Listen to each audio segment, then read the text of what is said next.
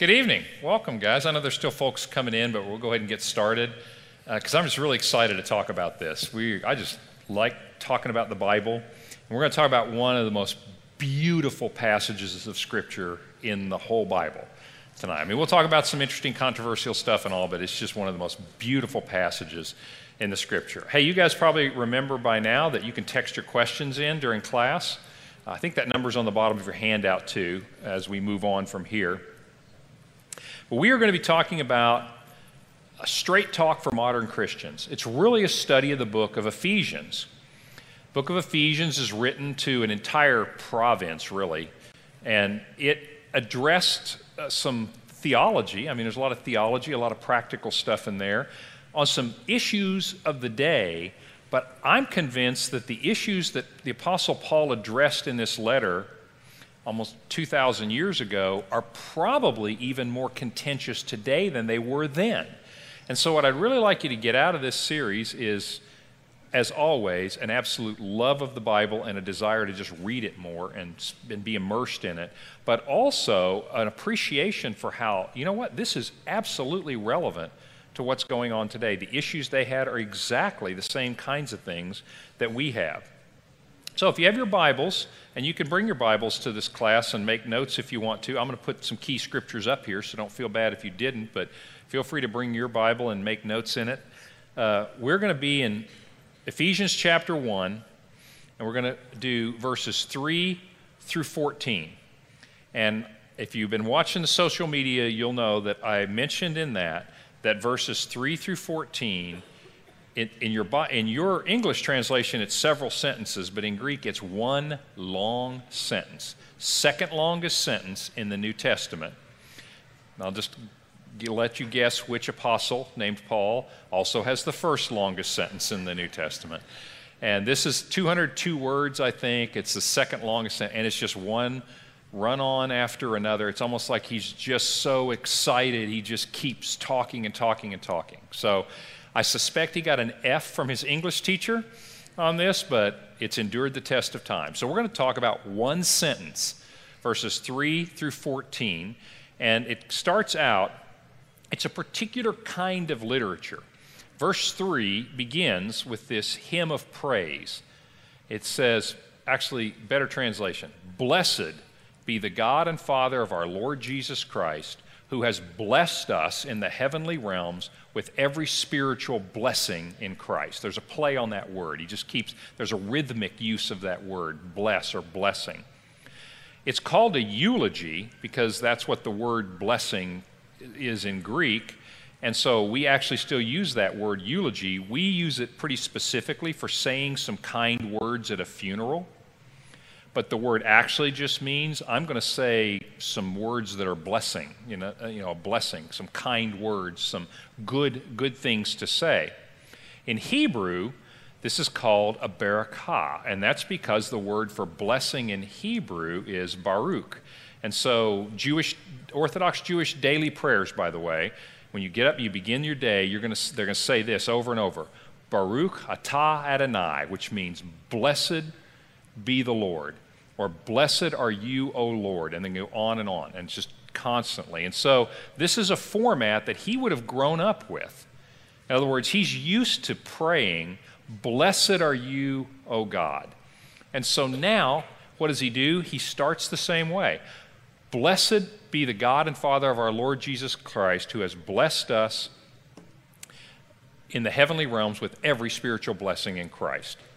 So that's what he's doing. John Calvin, we're going to talk about him a little bit this evening, the famous uh, reformer in the Protestant Reformation, said the lofty terms in which Paul talks about the grace of God to the Ephesians are intended to arouse their hearts to gratitude and to set them all on fire and to fill them to overflowing. And I hope that's what happens to us as we read this blessing and we open it up. I want you to notice that the focus, and as you read Scripture, I'd like you to learn to think about it this way. As you read through it, you ask yourself this question Who is this entire sentence talking about?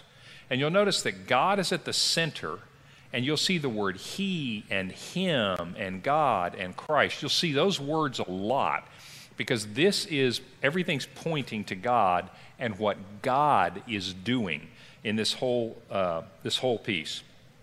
So let's talk about then the rest of the sentence is broken into, I'm going to break it into three parts. He's going to answer the question, well, why should God be praised? Why would we say, Blessed be the Lord? What has He done? And he's going to answer that in this really pretty little uh, format. He's going to talk about what God has done, what Christ has done, and what the Holy Spirit has done. So he's going to talk about the Trinity.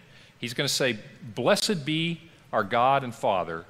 Why? Well, let me tell you what God did, what Christ did, what the Holy Spirit did. And you can tell in your Bibles where each one of these sections ends. Watch when we go through here, because I'm going to show you each section.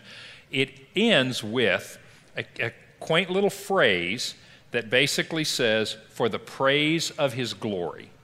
And so each section ends that way, and you can see it's kind of a blessing. We're going to praise God, his glorious name. And he ends with that little formula at the end of each of the three.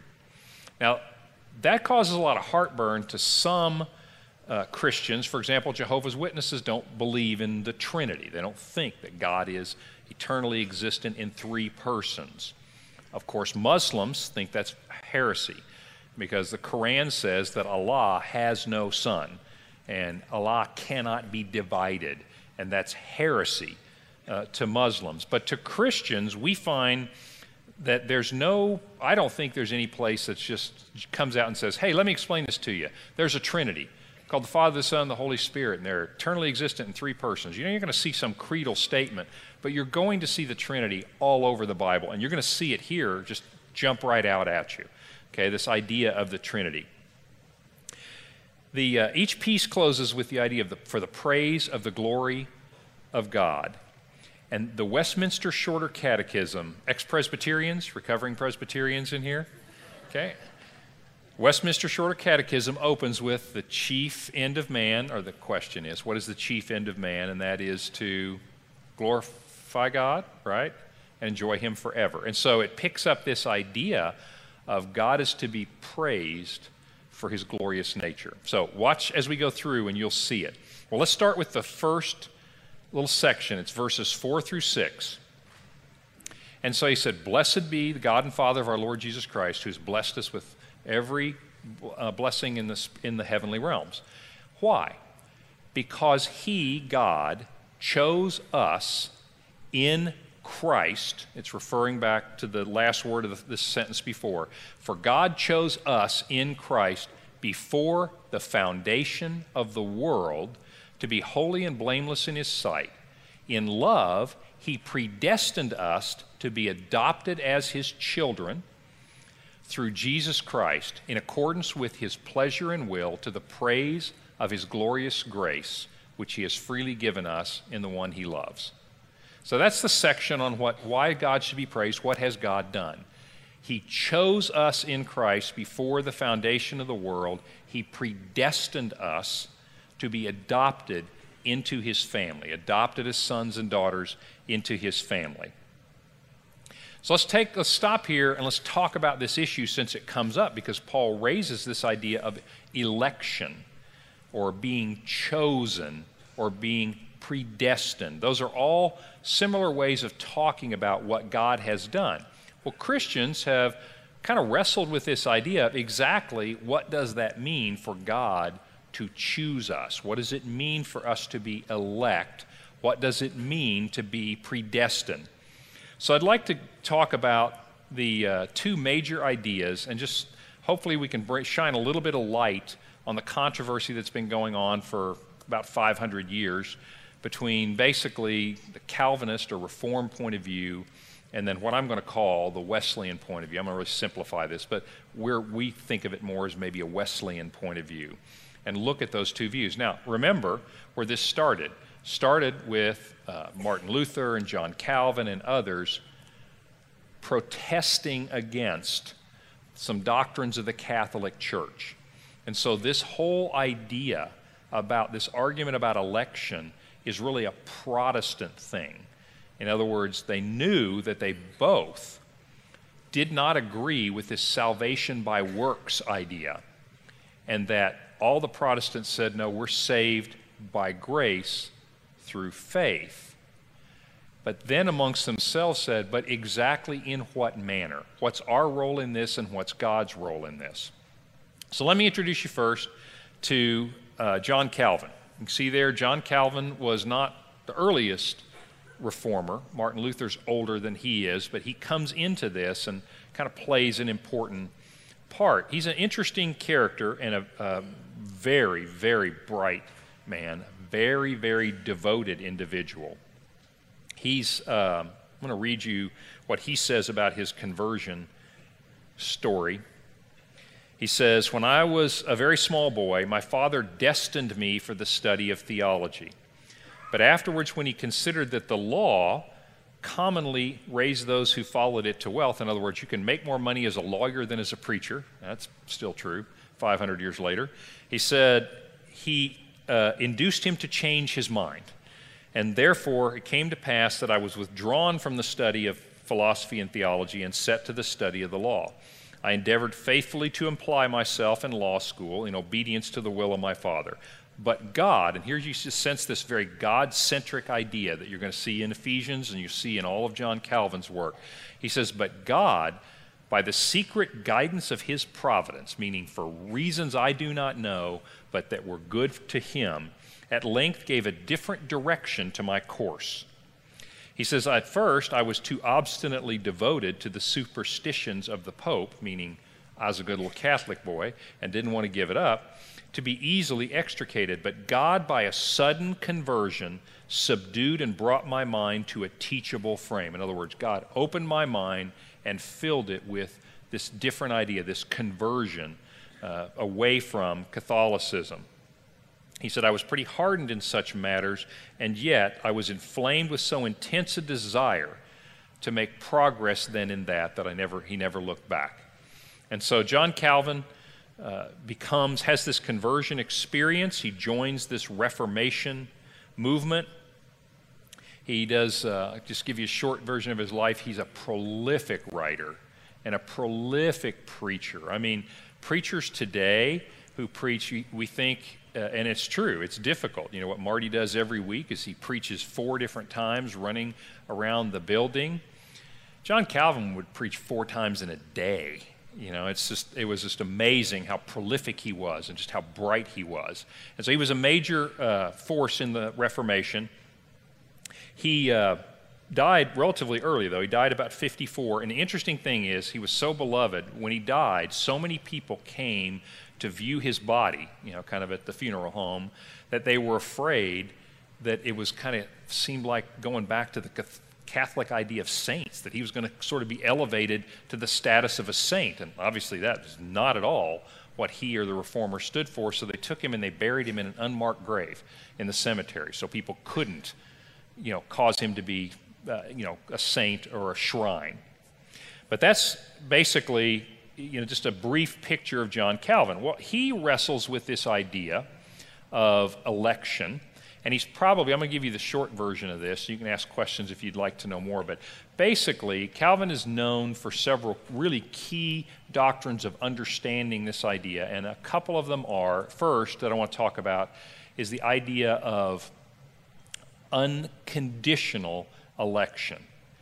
And what that means is, is that when it says God chose us in Christ before the foundation of the world, it's all about God and nothing about us. I mean, if he did it before the foundation of the world, he certainly did it before we're born and we've acted and we've been good little boys or bad little girls or whatever it is.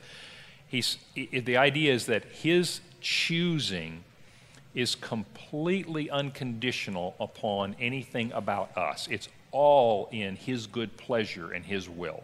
And you're going to see that language here in Ephesians. So you have this unconditional election and you have irresistible grace. That's just the term that's been commonly coined to define that. And so, what that means is that once God has chosen you, conditioned on nothing about you, conditioned only on His, his sovereign will, then His grace to you is irresistible.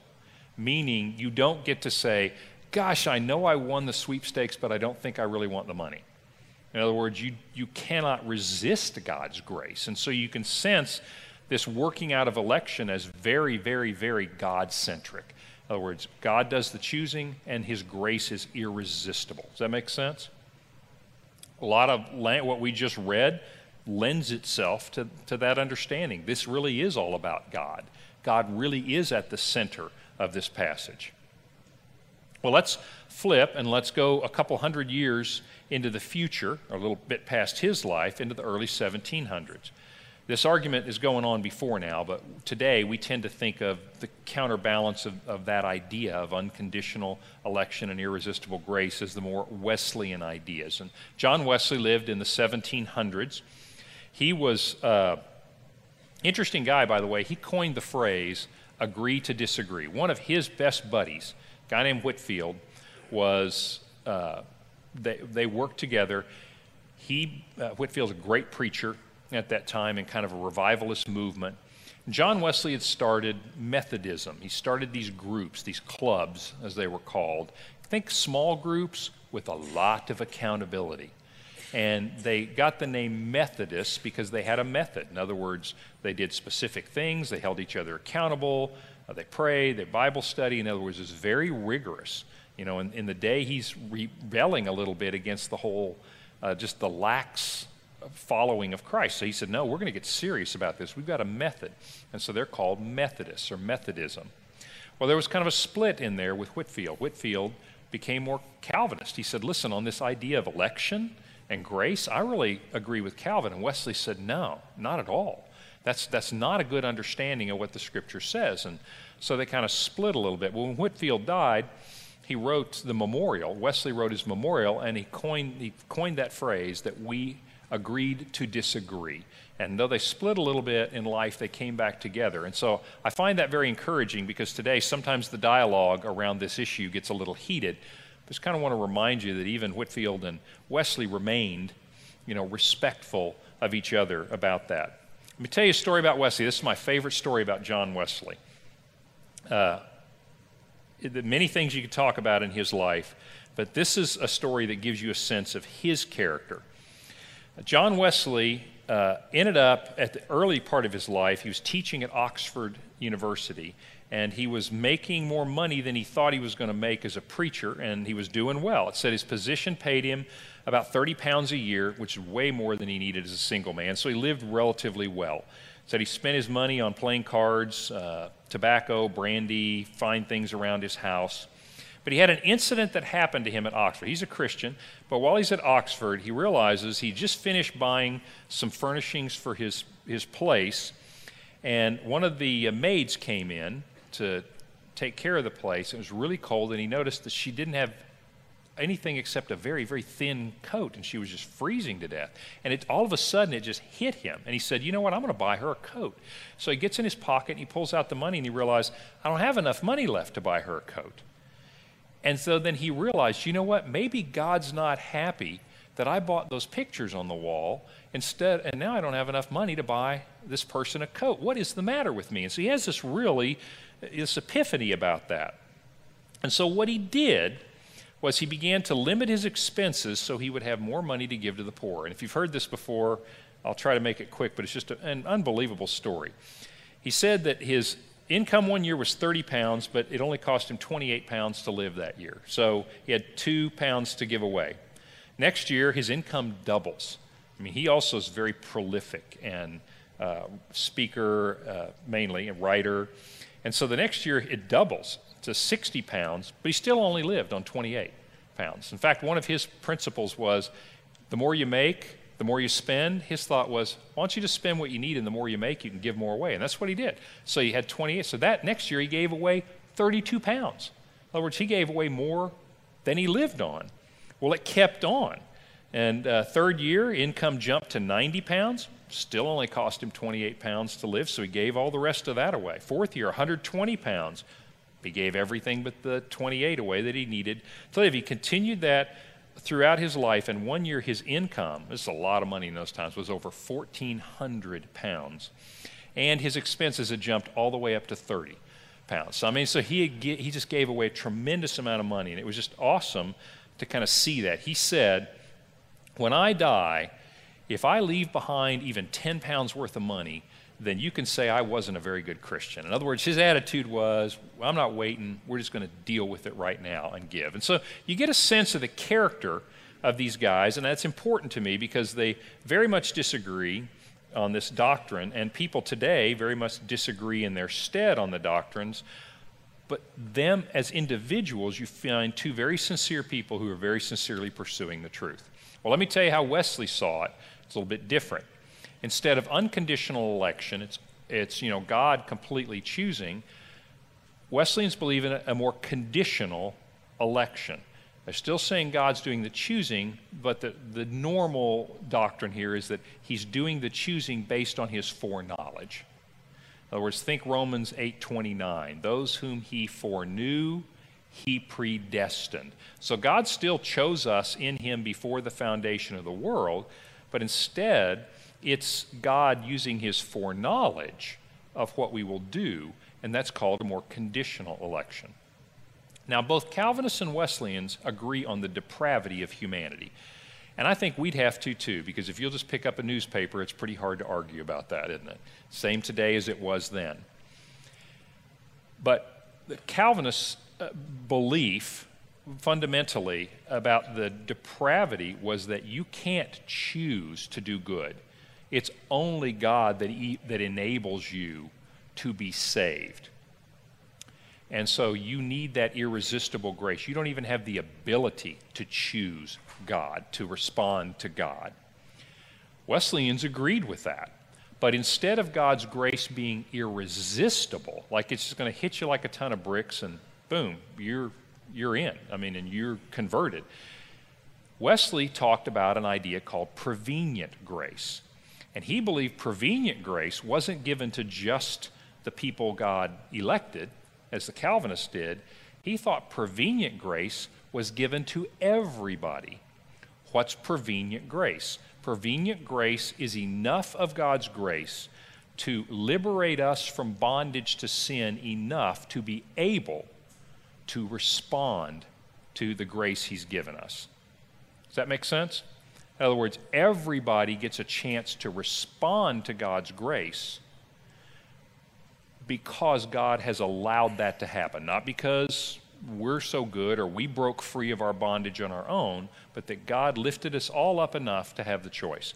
That's the fundamental difference in uh, that in the simple terms I realize there are a lot of nuances, but fundamentally I think it comes down to the idea of this unconditional election and irresistible grace versus no, it's a conditional election. You have a part to play in this, and God is going to give you enough grace, prevenient grace, so that you are able to make this response to God, that you have a part to play. Well, you can see Calvinists think, well, that's just heresy. That says that you're doing something in your own salvation, which sounds a lot like works, right? Wesleyans, on the other hand, say, no, that's not what we mean at all. It is still God doing everything to save you, but He has decided to allow us to have the option to respond or not. And sure enough, my view, you read the scripture and you do see both kinds of language in the scripture. So, my goal here is not to convince you to believe one or the other of these doctrines because, frankly, uh, people haven't come to terms on this in 500 years, and I doubt we're going to do it in an hour this evening. What I do want to do is have a, at least an understanding of the issue that people are trying to cope with. When you read things like, For he chose us in Christ before the foundation of the world, predestined us to be adopted into his family, you see this very God centric view of him rescuing us. And so you're getting people wrestling with the idea that no, we're not saved by works, but it certainly looks like that our will enters into this in some way. And so that's kind of the basic uh, difference there. But here's what I, I want to come together because I one of the things I told you we talk about is I don't think you must be a Calvinist or must be a Wesleyan to be a Christian, but I do think you must believe this. You must believe that God chose us we don't choose him. And what I mean by that is contrary to a more libertarian idea of free will. It's a very popular idea in our culture, it's a very cultural idea, is that fundamentally you, it's all about me. And I wake up in the morning and I decide, am I going to go to Chick fil A for breakfast today?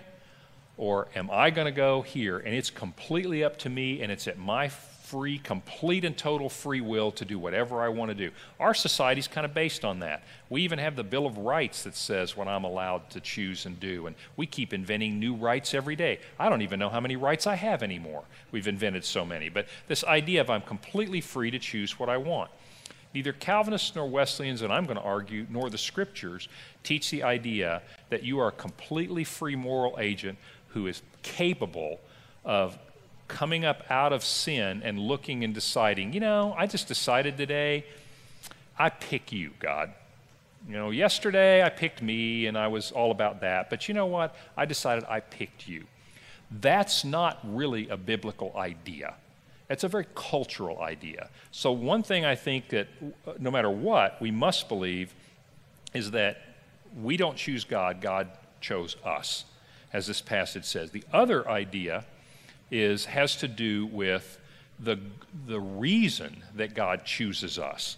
Sometimes it's a very cultural idea, and even a certain Christian idea, that there's something about us that makes us choosable to God. And what I'm talking about there is, for example, is universalism. Universalism is kind of the idea that at the end of the day, God looks at us and he says, you know, you've just been a real rascal. You know, you've just done some naughty things in your life, but I know you've got a good heart. You know, that deep down you're really an okay person, and I tell you what, I'm not mad at you right now, so I'll t- come on, you, you just everybody come in, right? Call it the all dogs go to heaven theology. In other words, at the end of the day, if you ever saw that movie, I saw that movie 500 times with my children when they were little. And at the end of the day, even the mean old dog, ah, come on, you can go to heaven. You're really good deep down. Okay, that's not a Christian idea, is that you're really good deep down. Yeah, no, actually, you're not really good deep down. Calvinists and Wesleyan both say, you know what, deep down, guess what? We're prone to sin. You know, we're, we're in rebellion to God. So the grace that you see in universalism that idea or the secular idea that, well, if there's a heaven, everybody's going to have to get in because come on, you know, who's really there to say what's right and wrong? That kind of an idea is what I call a very ordinary kind of grace. It's kind of grace you and I might do. It's like, oh, okay, it's probably not fair to give, but we don't want to leave anybody out, come in. That's not very amazing grace. I'll show you amazing grace. This is amazing grace. When we were still powerless, Christ died for the ungodly.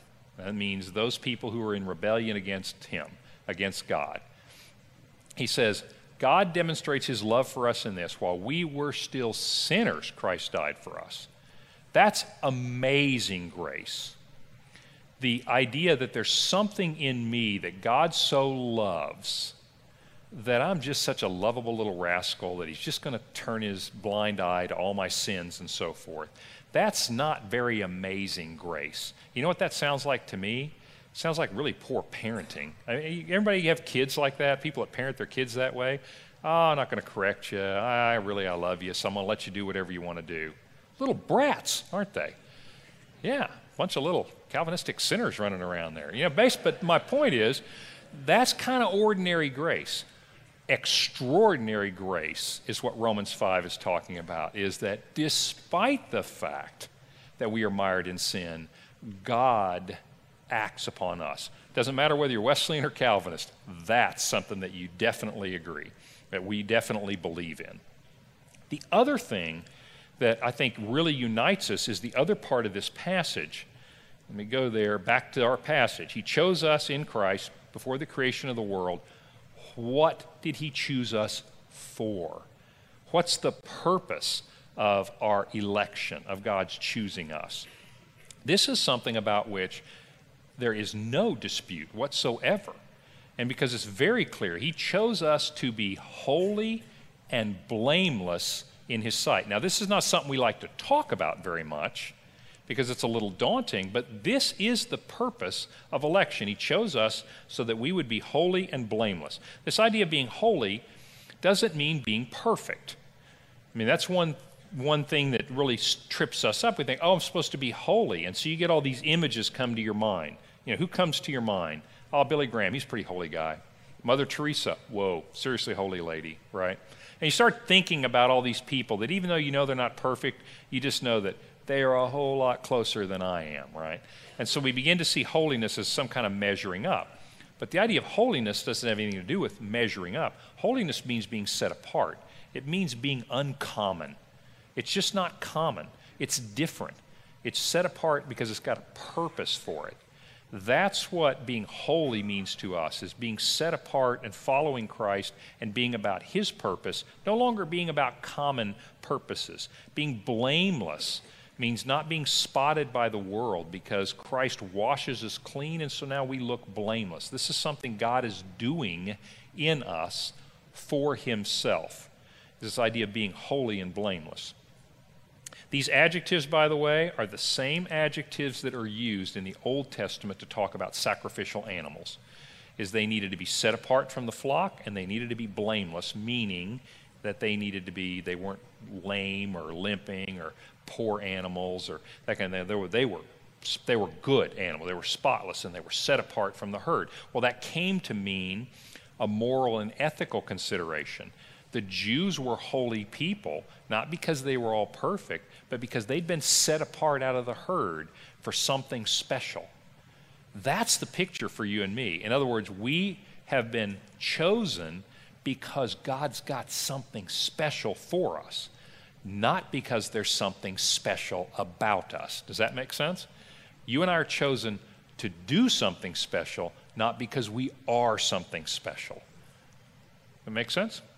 That's the purpose. That, along with the idea of adoption, which is also powerful. He predestined us. In other words, He decided, He foreordained, He predestined that we would be adopted into His family.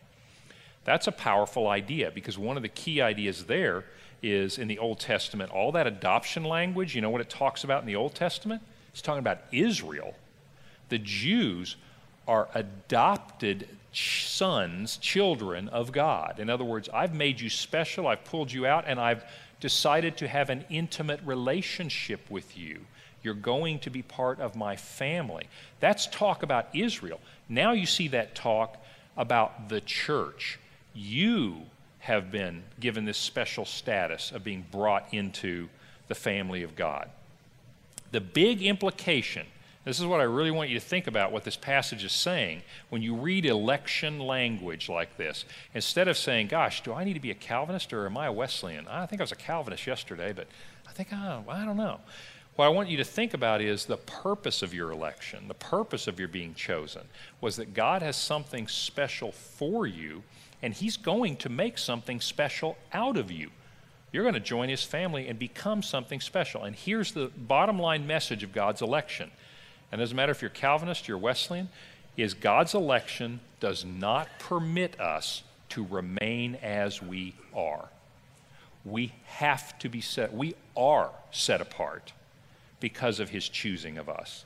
Whether you think we respond to His grace or His grace is irresistible to us and we had no will in that. Either way, we've been set apart for this purpose and we've been made special by something that God has done. That's kind of the idea around predestination. I would want to focus less on exactly how did I get predestined and focus more on what we agree on is exactly why did I get chosen and what are his purposes for me. Well, let me pause. What questions do we have? Okay, it says he chose us. Who is us? Good question. He chose us. You have to assume that it's the recipients of Paul's letter. And Paul is writing to the Christians who lived in the area of Ephesus. It isn't necessarily to one church, you know, like First Baptist Church of Ephesus. You know, in those days, it was written to all the believers in this whole area. And they would take it and they'd go Xerox the letter Uh, they'd scan it in and then they'd email it to each other. In other words, they circulated the letter around and everybody read it. So one has to assume he's talking to the believers in that area of Ephesus. So it's written to the Christians, would be a good way of saying that, I guess. Okay, in relation to pr- being predestined, did God predestine everyone, or are there some who are not predestined? Well, if I understand the question right, let me jump to the Calvinist side for a second, and uh, I may be missing the point of this question, but the standard teaching of Calvinism is that God has chosen, predestined a certain group of people based on His good pleasure and His will. And those people are elect, meaning they're going to persevere, they're going to be adopted as sons, they're going to end up in heaven. That's a bad way to say it, but that's basic idea. And others He has not chosen. Okay? The idea that goes a little farther, and there's some people who think this is called, I guess it's tip, uh, kind of commonly called double predestination, is not, not only did he choose the ones that are going to be saved, he chose the rest of them and said, oh, and by the way, I picked you to go to hell. That's not really mainline doctrine, but that's kind of the effect. In other words, you're elect or you're not elect. And then you're going to suffer the consequence of your sin and rebellion. So if I understood that right, those people who are elect are the ones that God said, I've picked you. Is there a, you said that's the Calvinist side. Is there a Wesleyan side of that? Yes, the uh, Wesleyan side, and then there's several flavors of this too. One, the, the, probably the main idea there on conditional election is I have picked those of you whom I foreknew would respond to grace. Probably the best way I can say that. There's also an idea that God has, in some sense, elected everyone, but not everyone will respond to that election. That's a little more problematic. But in general, the idea with Wesleyanism is broader. It's not, I just picked you guys. I actually am willing that all would be saved, but I know, I foreknow who will respond to that grace. So you can, there's, a, there's definitely a difference there. I may not be explaining that very well, but hopefully enough for you to see the difference. Okay, where did Martin Luther stand in regard to Calvin and Wesley? Uh, where did Martin Luther stand in regard? That's a good question. Martin Luther actually was frying different fish, if you want to think about it that way. And so I'm not sure that I know enough about Lutheranism to give you a good answer to exactly what did his followers, where did they come down. For example, Methodists or Calvinists Methodists and there were Wesleyan Methodists, or really Arminian is what they called them, but you get the idea. You had Methodists on both sides of this. I don't know that I know enough about the Lutheran tradition to know that. It's a good question. Okay, the Bible talks about God hardening Pharaoh's heart. How does that fit with the idea of predestination? The idea of God hardening Pharaoh's heart, the, the interesting thing about, well, first of all, let me just give you the same thing. God can harden a heart if God wants to harden a heart. In other words, God is sovereign, and God can do what God wants to do. The interesting thing about that story, if you go back and read the Exodus story, is sometimes in that story it says God hardened Pharaoh's heart. And sometimes in that story it talks about Pharaoh hardened Pharaoh's heart. In other words, Pharaoh decided, I'm going to be a real jerk. Okay? I would characterize, and there's many that wouldn't, wouldn't agree, but here's how I would suggest you look at this. This idea of understanding God's sovereignty is a sincere effort to rationalize that, to understand that the scripture seems to speak as though I have some play, I have some will in this, but clearly God is sovereign and he is in control. And you see those two ideas are kind of in tension. And the way I tend to simplistically understand Calvinism and Wesleyanism is wrestling with those two ideas and trying to reconcile that, but coming at it in a little different way. So, yes, God can uh, harden Pharaoh's heart, did harden Pharaoh's heart, and Pharaoh hardened his heart. And you think, wow, which is it? Yeah, apparently, yes. It does not shock me that, that we wrestle with this personally because I think when you're dealing with something as complex as God and His nature and how He is interacting with humanity, whom He has given some sense of free will, I mean, everybody understands will in some sense. How then He can be sovereign with that is a very complicated idea to this finite mind. And it does not surprise me that we can't just pop out a nice little simplistic answer. So I think wrestling with this is good. And that's why I tend to focus on the idea of, well, what do we agree on? And what's probably more important, and that is the purpose of our election. What then should we be about? Because frankly, as Calvinists, Wesleyans, and this church's uh, tradition is Wesleyan, but you probably don't know that. If you're Calvinist, you're completely welcome here because you know what? We if we're chosen, we're chosen, all of us, to be holy and blameless in His sight, to be adopted as His children, and to, as Ephesians is going to say later, go do all those good works that He's prepared beforehand for us to do. So we can go get about that together, and we won't have to argue about it. Well, let me get to the other two pieces of this. That's the God chose us. I'll show you the next verse. By the way, if you're not reading your Bible regularly, all I'm going to ask you is read one sentence a day. It's long but read this sentence every day. It will so inspire you. Just one sentence. I mean, come on. That's all I'm asking you. Read this sentence every day. We begin with God chose us in Christ before the foundation of the world. In love, He predestined us to be adopted as sons. Now let's move to Jesus, the Messiah. In Him, that's again a reference to Jesus. In Jesus, we have redemption through His blood for the forgiveness of sins. And then at the very end, I'm not going to read it all to you, for the praise of his glory. That's the end of that little section. Christ, God chose us, Christ redeems us. This is another reason that God should be blessed. Blessed because he chose us and predestined us to be adopted as sons, and because Christ redeems us.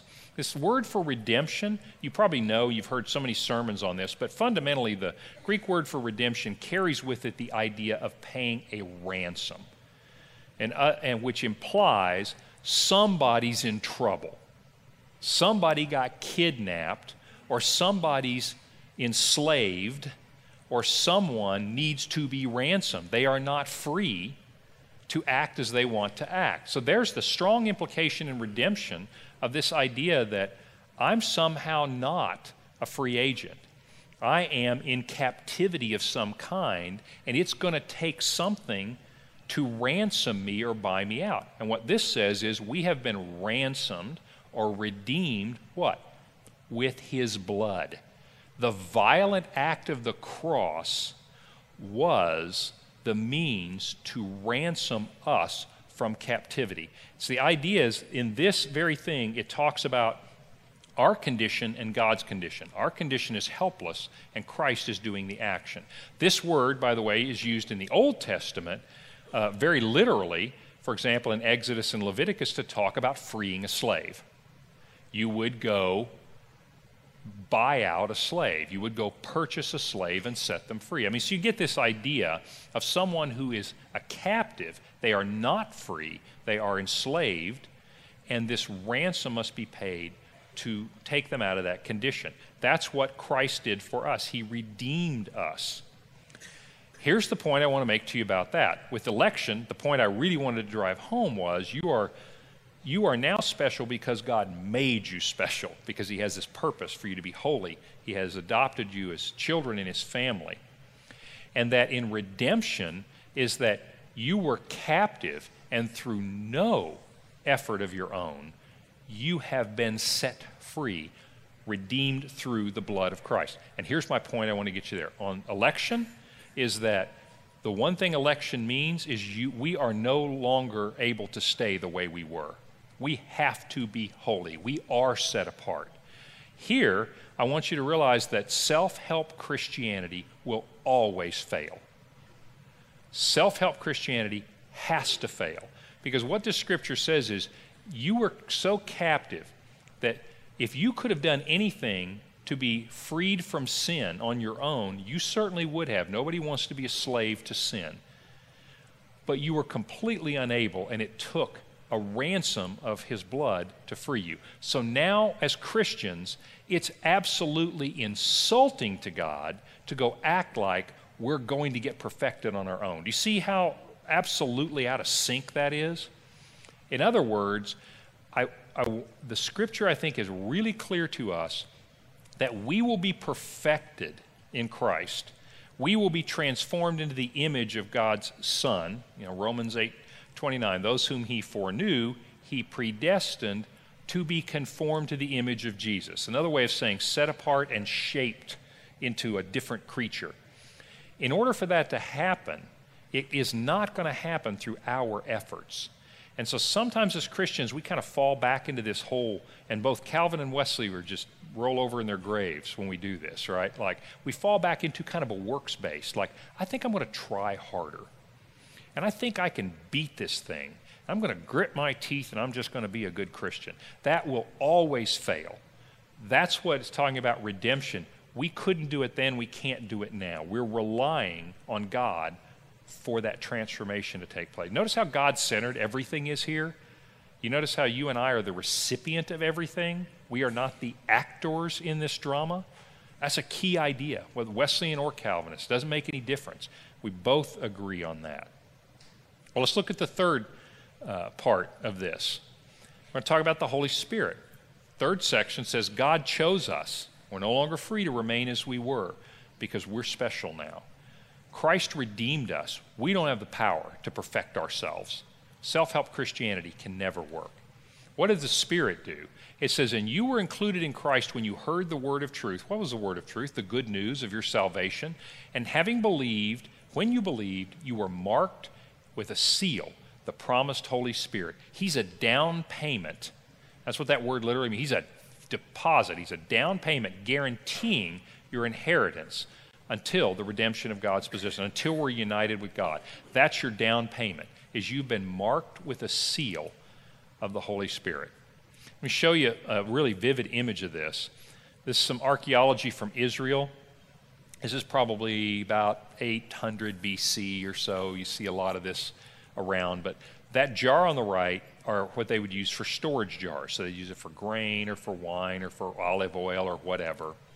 And you'd need to know whose it was. Well, in the royal storehouses, they would put a stamp on it. While the clay was still soft, they'd stamp it. It's called a seal. It's the exact word that we just saw.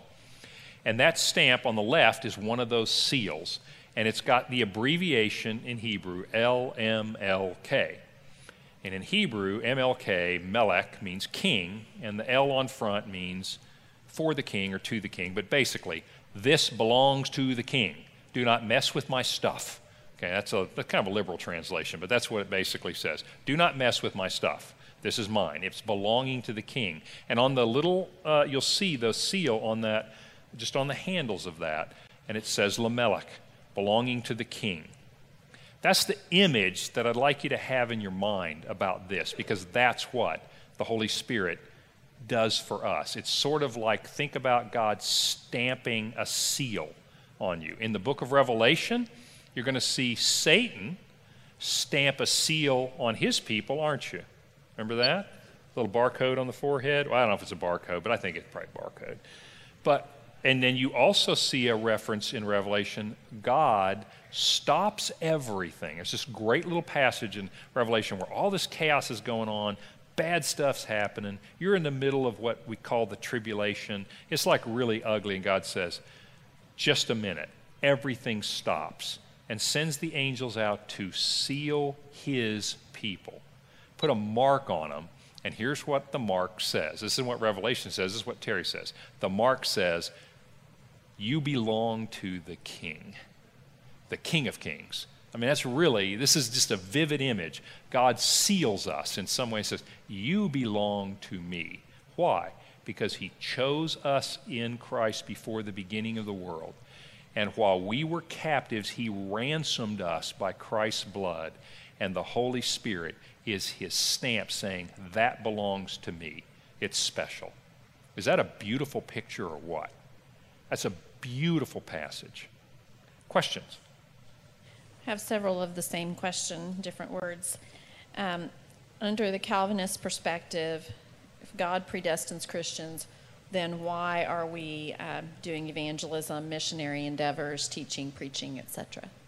Good question. Why do we do evangelism if, why do Calvinists do evangelism? That's probably the question. For Wesleyan, you basically understand, I'm really simplifying this, but for a Wesleyan, you're basically saying the gospel, when you heard, remember what we just read? The gospel of truth, the good news of your salvation, having believed, here's what a Wesleyan understands that to mean is means you responded to God's grace. You didn't pick God, He did everything, but you responded. And when you respond, He gave you enough grace to be able to respond. And when you did, He said, You're mine, I'll seal you.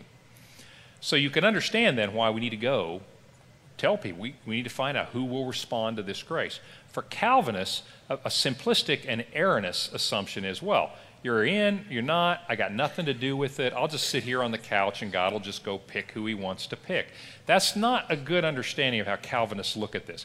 Calvinists understand that the means God has chosen, the, the method that God wants to use, Great Commission, go into all the world, teaching everybody to be disciples. Why does Jesus say that?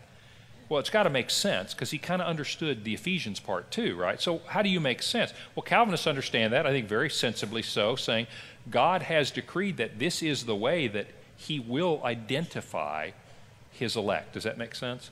So that's why you would go do it.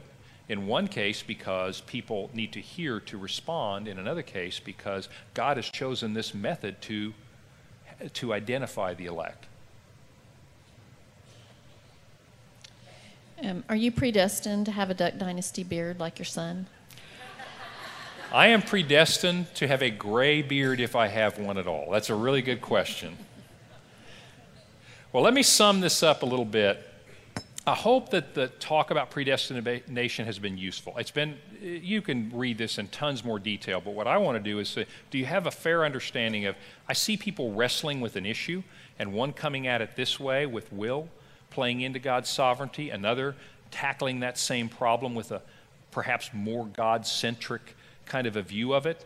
You see the scriptures, and but the one thing we agree is God chose us, we don't choose him. And we agree on the purpose of that, and that is to be holy and blameless. And you know what? The really good news about that is he chose us.